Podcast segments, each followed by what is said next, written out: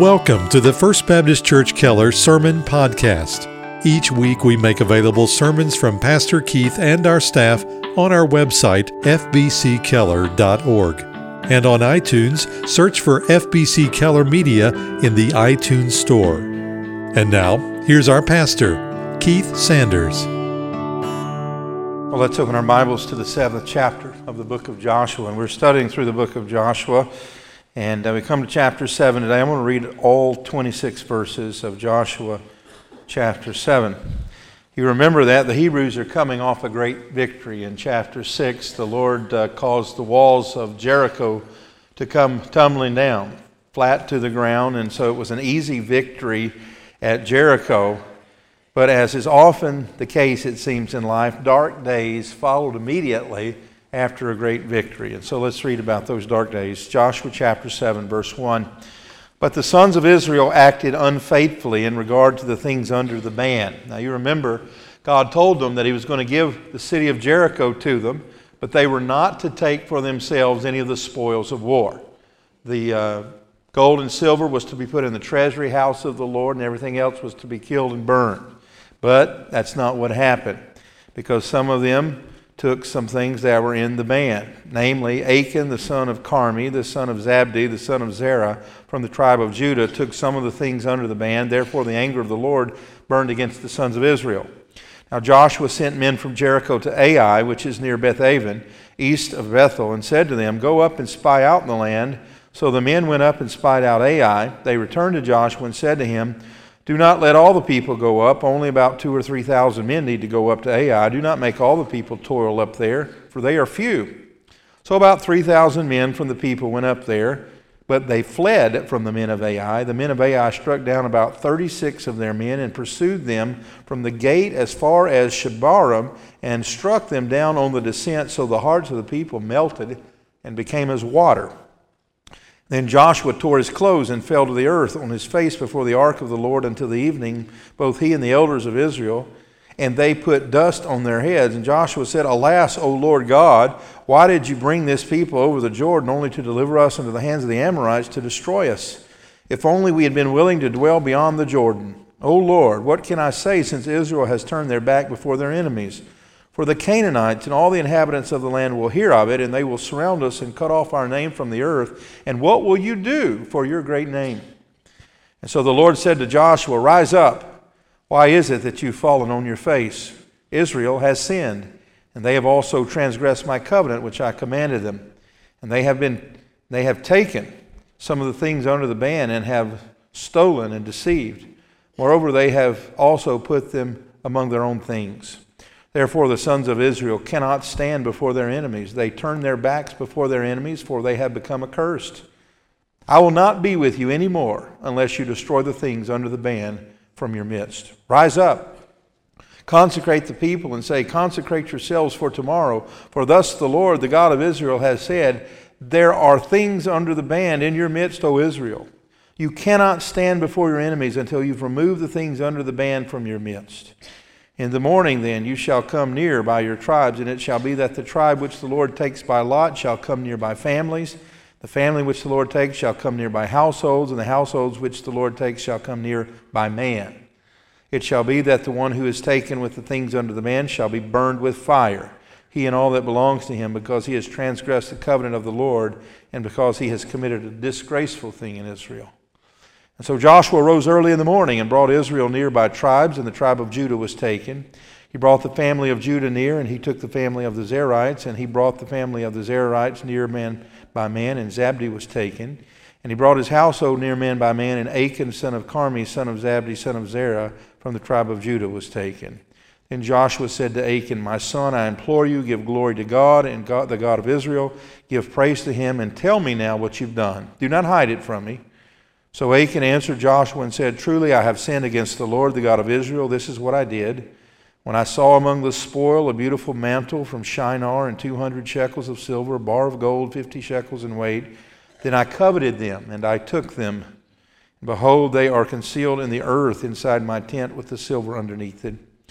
And so Joshua sent messengers, and they ran to the tent. Behold, it was concealed in his tent with the silver underneath it.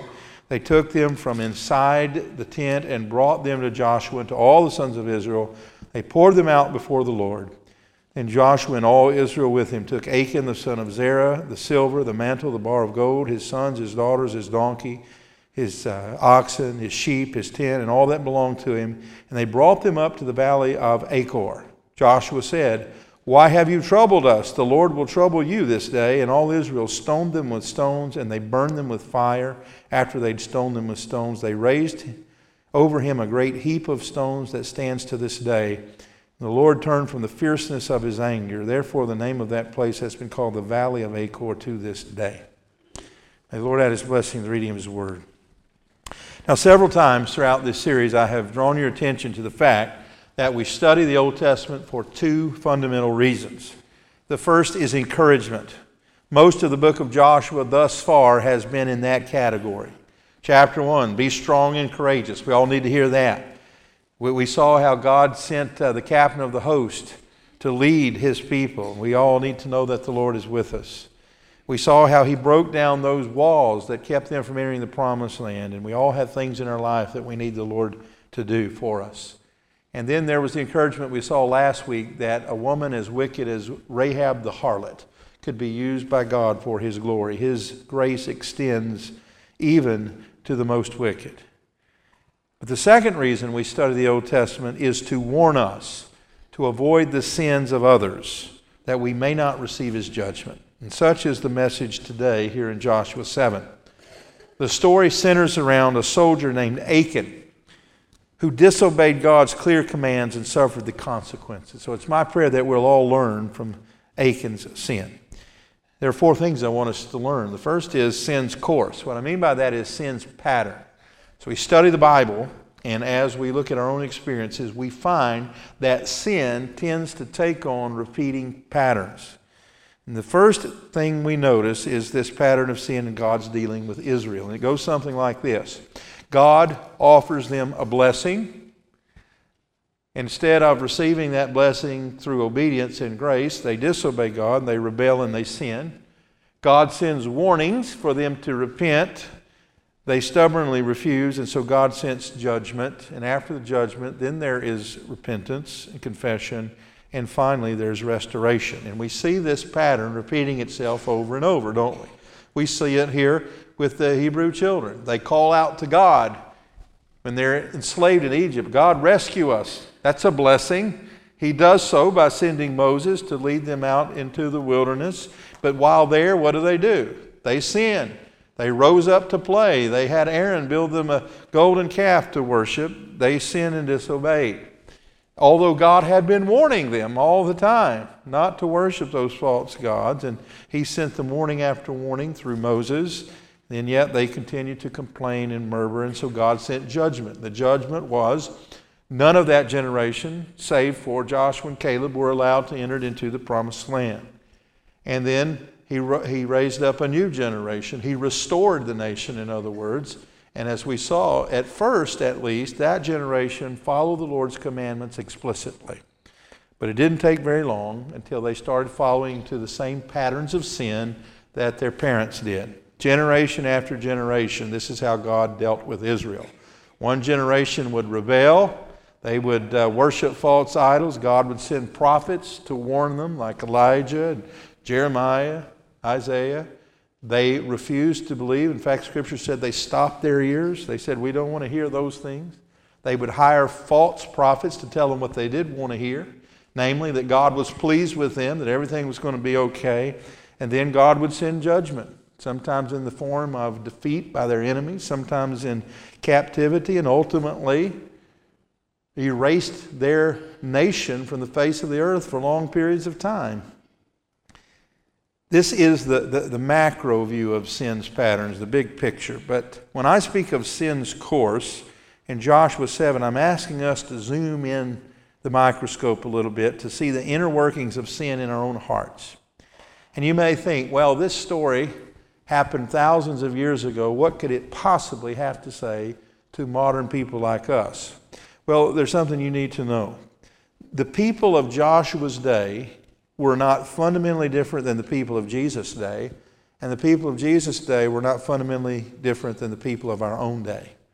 We see the same patterns of sin repeating over and over, and it's the pattern that is described in the New Testament book of James. Listen to James 1:13. James says, "Let no man say when he is tempted, I am tempted of God. For God cannot be tempted with evil, neither tempteth he any man. But every man is tempted when he's drawn away by his own lust and enticed. Then when lust hath conceived, it bringeth forth sin, and sin, when it is finished, bringeth forth death. That's exactly what we see with this man Achan. He knew what God had said. God said, Don't take anything, burn it all, or, or give the gold and silver to the priest. But he saw the gold and silver. In fact, he saw something else. First, he saw what the scripture describes as a mantle from Shinar, a Babylonian suit of clothing. It would be the equivalent today of uh, walking in and finding a $1,500 suit from Neiman Marcus. He wanted it instantly. And then he saw the gold bars and the silver bars, and he put two and two together and he thought, I've got to have this. He was enticed, he lusted. Now, we typically think of lust only in the sexual realm, but lust is an untoward desire for that which does not belong to you. And so, this is exactly what he wants. He was enticed. And really, what's happening here is he saw something he thought was better than what God had provided. He gives evidence of the fact that he's dissatisfied with God's provision. Here's what I mean. Had this man missed a meal in the 40 years they'd been in the wilderness? No. Every morning he walked out and what's on the ground? Manna. All he had to do was pick it up and eat it. What about his clothes? Did he have to, to shop? There are no shopping malls, I take it, out in the wilderness. No, the Bible says miraculously God caused their clothing not to wear out and their shoes not to show any wear and tear. But apparently he got tired of eating the same food every day and he got tired of wearing the same suit of clothes every day. And so he became dissatisfied with what God had provided, and he wants something new and different and better. And, friends, this is exactly how sin works. Every act of adultery that I know anything about begins like this where a person, one spouse or the other, becomes dissatisfied with God's provision in their mate, and so they start looking outside of the marriage for fulfillment and it ends ultimately in death. He says that lust conceives and becomes sin, that is the overt act, and then ultimately the overt act leads to death. Sin always has consequences. This is the pattern we see throughout Scripture. Go all the way back to the book of Genesis. Our very first parents, Adam and Eve, had one prohibition not to eat of that tree in the midst of the garden. They had everything they could possibly want, a perfect environment God had created for them, but they were dissatisfied with God's provision. They were enticed by the serpent to want more and different and better, and their lust gave way and became the overt act, and that overt act led to sin's curse, which is death. Another example of that is King David, of course. He's up on his bed at the time of year, the scripture says when kings went out to war, he'd become lazy, sitting on his laurels, his achievements, and he goes out after his nap and he sees this beautiful woman bathing on the rooftop next door. He knows it's the wife of his good friend Uriah, but he lusts. And he begins to think how he could have her. And as king, he knew he could. And that lust ended up in overt sin, and that overt sin led to murder and led to God's judgment. Sin begets sin. This is what David himself wrote in Psalm 1 from personal experience. Blessed is man who does not walk in the counsel of the wicked, who does not stand in the path of sinners, who does not sit in the seat of scoffers. That is the negative progression of sin. It begins with a distant glance, an enticement, and you walk over there. Next thing you know, you're standing right in the middle of it, and before you know it, you've sat down and you are a leader in it. I always think of Abraham's nephew Lot at this point, who the scripture said set his tent towards Sodom. Now, he was a very successful farmer. His flocks were multiplying. God was blessing, but he came dissatisfied with God's provision, and he saw the bright lights of the big city from a distance, And he sets his tent so he can see the bright lights of the big city. And the next time we find Lot in the scripture, he's moved to town and he's bought a house. And then the third time we see Lot, he's sitting in the gate of the city. He's become a leader of a place he never dreamed he would live. That's how sin is. It's subtle, but it's progressive in nature. Sin begets sin. But as the famous sermon tells us, there is a payday someday. The wages of sin is death. And that's our second point. It's sin's cost. Sin's cost. What did it cost Achan to take that suit of clothes and those bars of silver and gold? Well, the first thing it cost him was shame on a personal level. Here's what God told Joshua to do. Now, now remember, Joshua doesn't know what has happened. He just sends these spies up to the next village up the road. Remember, they got to conquer all of these villages. So Jericho's been taken care of, so they send spies up the road to Ai. And the spies come back and say, Look, Ai is just a small place. We don't need to bother the whole group of people. Just give us 3,000. We'll go up there and wipe them out, and, and we'll be back nothing flat. And Joshua unwisely believed that. Now, that gives evidence that uh, Achan wasn't the only one at fault here. Because apparently, what had happened is that the people had failed to learn the lesson of Jericho. The lesson of Jericho was God is the one who wins the battle, not you. God didn't depend upon their creativity or their military scientists to win the battle of Jericho. Remember, he said, Look, just walk around the city 13 times silently, have the priest blow the horn, shout, and the walls will fall down. And that's what happened. That's how God gave them the victory so that he would get the glory. And so, next thing you know, they've got to fight another battle and they say, Lord, we'll take this one. Right? This is a little group. We don't need you. We can handle this one on our own. Don't we do that? The Lord provides for us in a miraculous way, and rather than that spurring us on to depend on Him more, we think we can handle the small things and we'll only call on the Lord when we need Him. It's kind of like a farmer I heard about who bought a piece of property that was ragged and rugged, hadn't been farmed in years, grown up with thistles and thorns, and he worked tirelessly for several years, cleaned it up, plowed it, planted it, put his cattle on it, made the pastures productive, and it was his pride and joy. He was proud of his farm. A new preacher moved to town, and uh, he wanted to show off his farm, so he invites the preacher out to lunch one day and gives him the grand tour, takes him to the back 40, takes him to the lake he built, shows him all the livestock and how well they're doing. They come back, they're sitting on the front porch, and the farmer says, What do you think, Pastor? What do you think about my farm? He says, Well, I think you're a blessed man.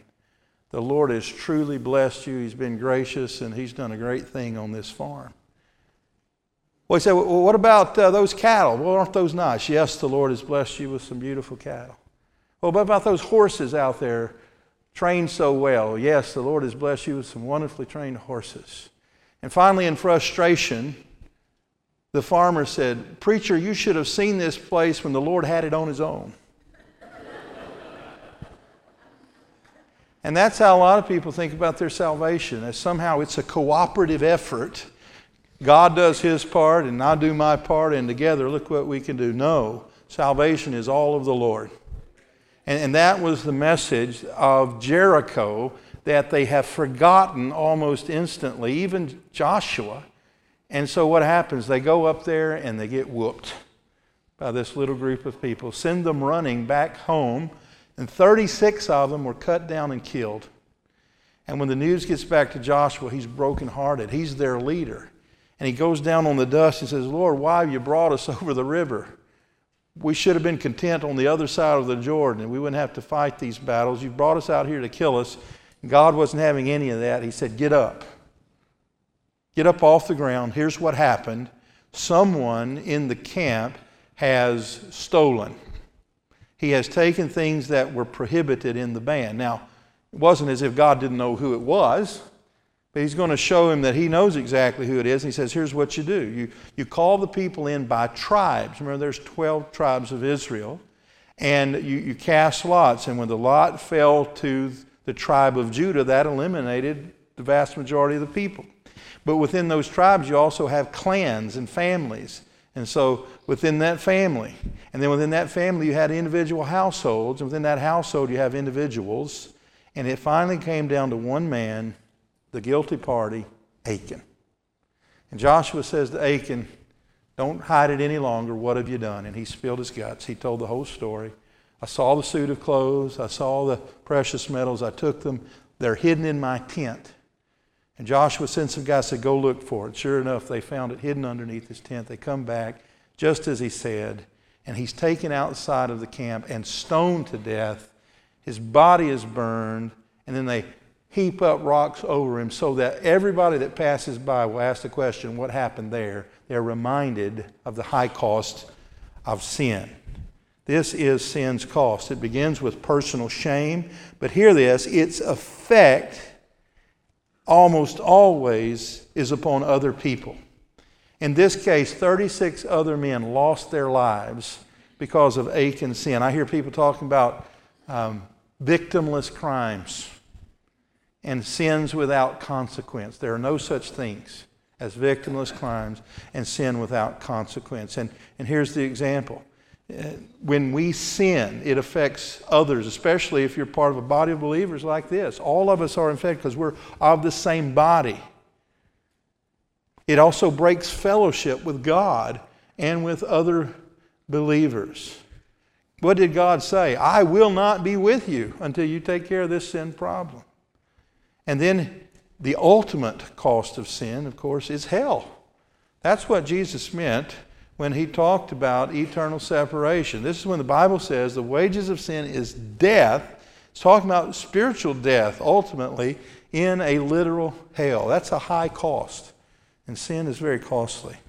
But thirdly, there is a correction for sin. Sin's correction. Sin must be dealt with through radical means.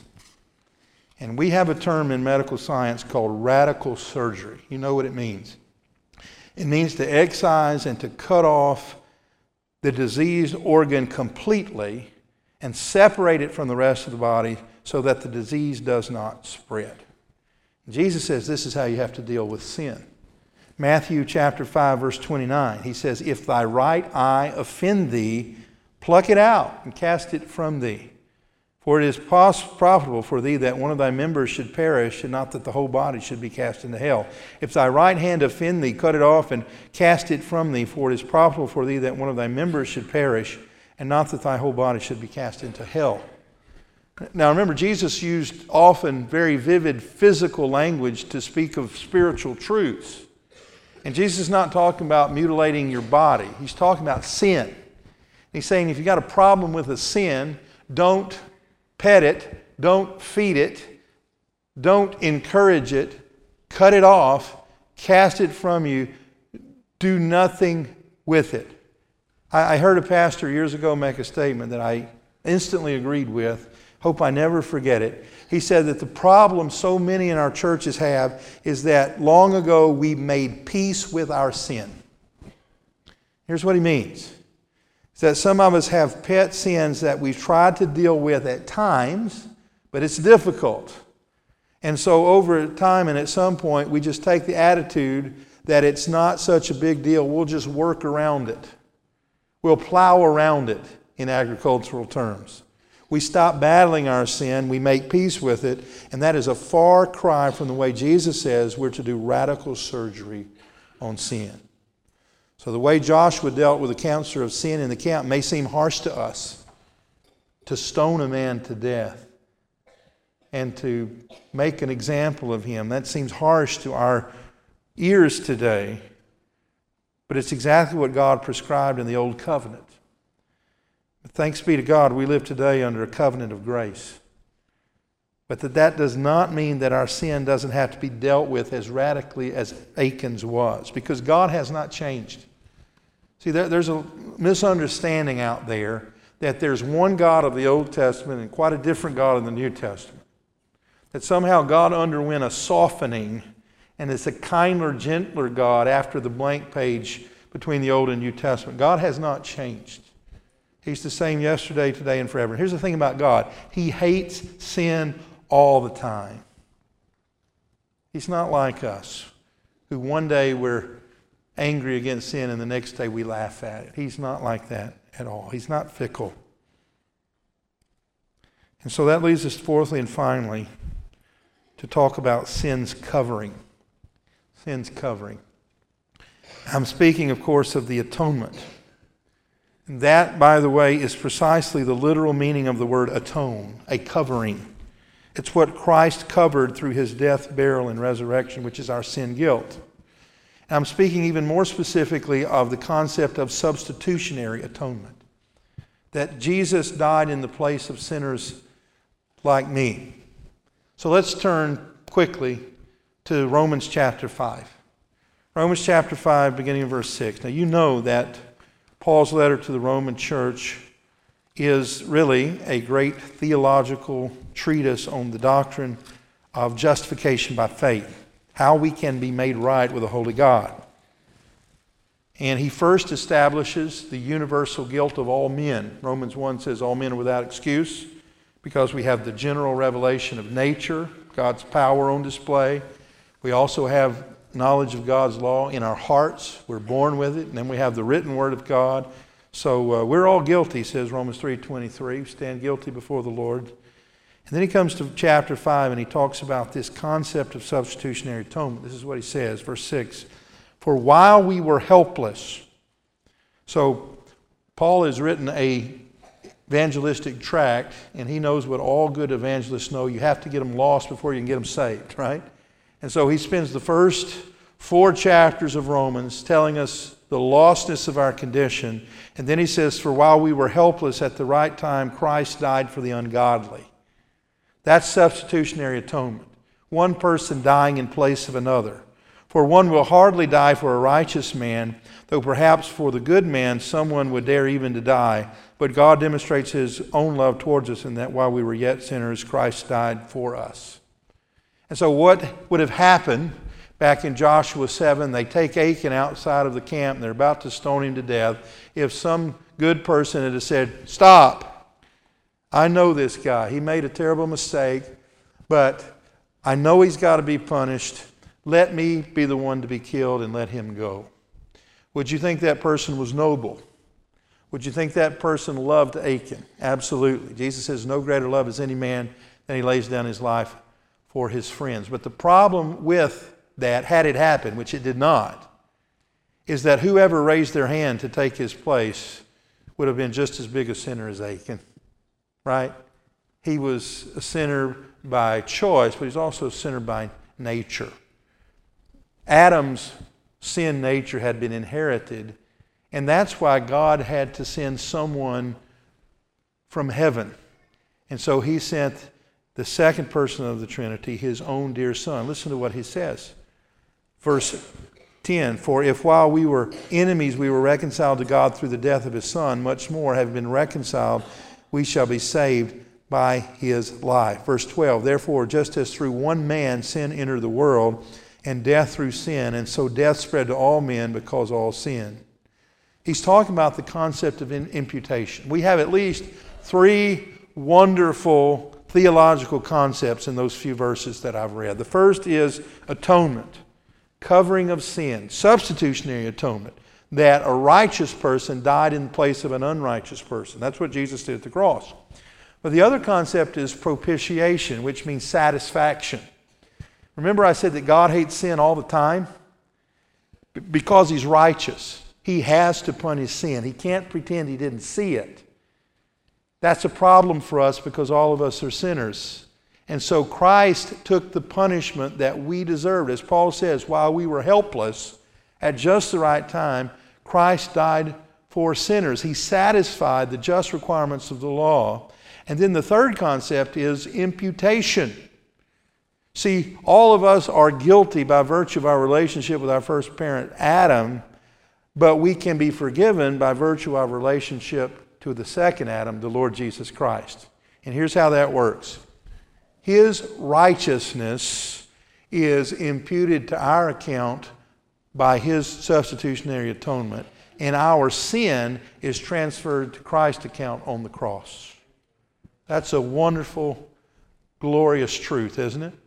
that when we stand before the Lord one day, for all of us who put our faith and trust in Christ, He's not going to judge us based on, on our life, which will surely fall short. He's going to judge us based on the righteousness of, righteousness of His dear Son. That's why I love to tell you Romans 8 1 is my favorite verse in the Bible. There is therefore what? No condemnation, no ultimate judgment for those who are in Christ Jesus. See, his righteousness has been imputed to us, and when we stand before the Father, He's going to judge us based on the righteousness of the Son. And so, do you know how secure you are in your salvation if you're born again? You're as secure as Jesus' place in the Holy Trinity. So long as God the Father accepts God the Son and the Holy Trinity as a co equal, you will never lose your salvation. And that means you will never lose your salvation because He will always accept His dear Son.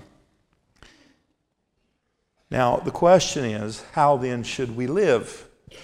In light of that glorious truth that we don't have to be stoned to death or die on a cross, which we richly deserve, as much as Achan did, probably more, because Christ has taken our place, how should that affect our life? Well, some people say it doesn't. You know, you got a free ticket to heaven, let's live it up now. Nothing can happen to you. You're, you're, you're bulletproof.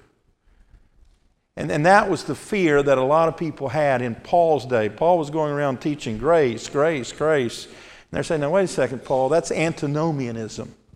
Antinomianism is a heresy which says, you know, live it up. And they said uh, that's against the law.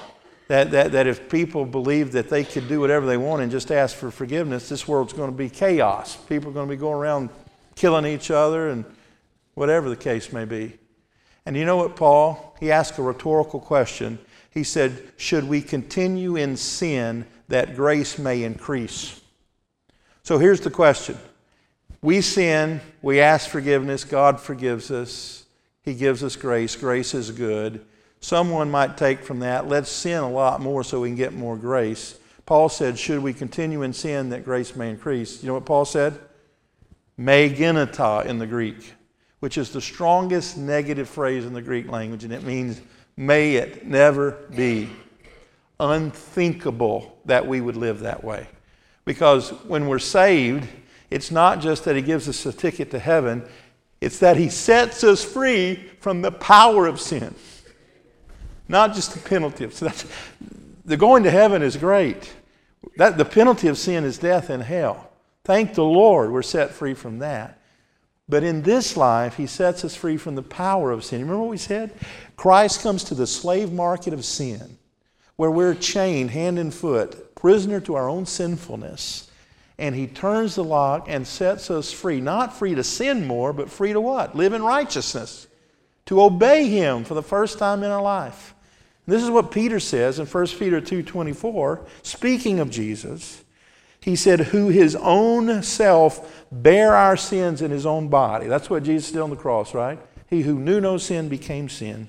Peter says, On the tree, which is a way of talking about the cross, that we, sinners, being dead to sins, should live unto righteousness, by whose stripes you are healed. And so here's the way it works we're sinners, hopeless, helpless.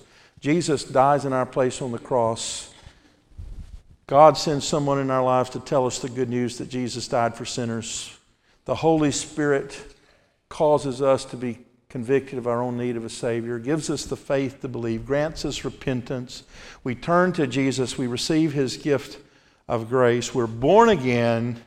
He sets us free from the penalty of sin, and the power of sin. He gives us the indwelling spirit so that we can make progress in sanctification, so that we no longer live to sin, we live to righteousness. We live for the Lord. And what of you, friend? Are you living for righteousness? I didn't ask if you're a church member here. I didn't ask if you're a deacon. I'm asking you, are you living for righteousness? Do, do you hate your sin or have you made peace with it? This is just how I am. No. If you're a Christian here today, you can never make peace with your sin because it is what breaks the sweet, intimate fellowship that you have with the Savior. And so you sin and you confess it and you press on. You sin again, you confess it, you press on. Don't, don't make peace with your sin. To the day you die, make war with your sin. Maybe you're lost here today. You don't know what it means to be saved, and, and it's just the way you are. You, you live in an unbroken pattern of sin. You don't have to. Jesus has made a way for you to be made right with your Creator. Now, He's not made multiple ways, He's made one way. John 14, He says, I am the way, the truth, and the life. No man comes to the Father except through me. And I plead with you today, if you've never done so, call upon the name of the Lord and be saved. Give up on your way, whatever way that is. It's the wrong way, it leads to, to hell. And go through the small gate, which is the person and work of Jesus Christ. Trust in what He did in your place through substitutionary atonement. Receive as a gift His forgiveness of sins and begin on that path of sanctification that leads ultimately to heaven. Now let's pray together. Heavenly Father, Lord, I thank you for your word and I thank you for Joshua 7. Lord, it's a hard word today. Not like the first few sermons in Joshua, we left encouraged. Lord, it's a hard thing to hear about someone who was stoned to death, but it reminds us of the high cost of sin. Father, sometimes uh, we forget how much it cost you. It cost you your dear son. So, Father, I pray that we would never make peace with our sin, that we would battle it to the day that we die. And Lord, I thank you that uh, for all who have called on the name of Jesus, we don't have to fear death or dying. We don't have to fear your wrath because Jesus has taken that punishment on the cross in his own body. He's died in our place. And so, Lord, thank you for that. I pray if there's even one soul here today who does not know you, that your Spirit would convict them of sin and judgment and righteousness today and lead them to a personal relationship with Christ. Father, I pray for Christian here today who's grown cold in their walk, who's begun to believe that their salvation and their sanctification depend upon them alone. Father, forgive us of that. Help us depend on you every day. Help us give you glory and be thankful for every provision you give us. And we pray it in Jesus' name. Amen. Thank you again for listening to our broadcast. To learn more about First Baptist Church in Keller, Texas, or to hear more sermons by Pastor Keith and our staff, visit us online at fbckeller.org.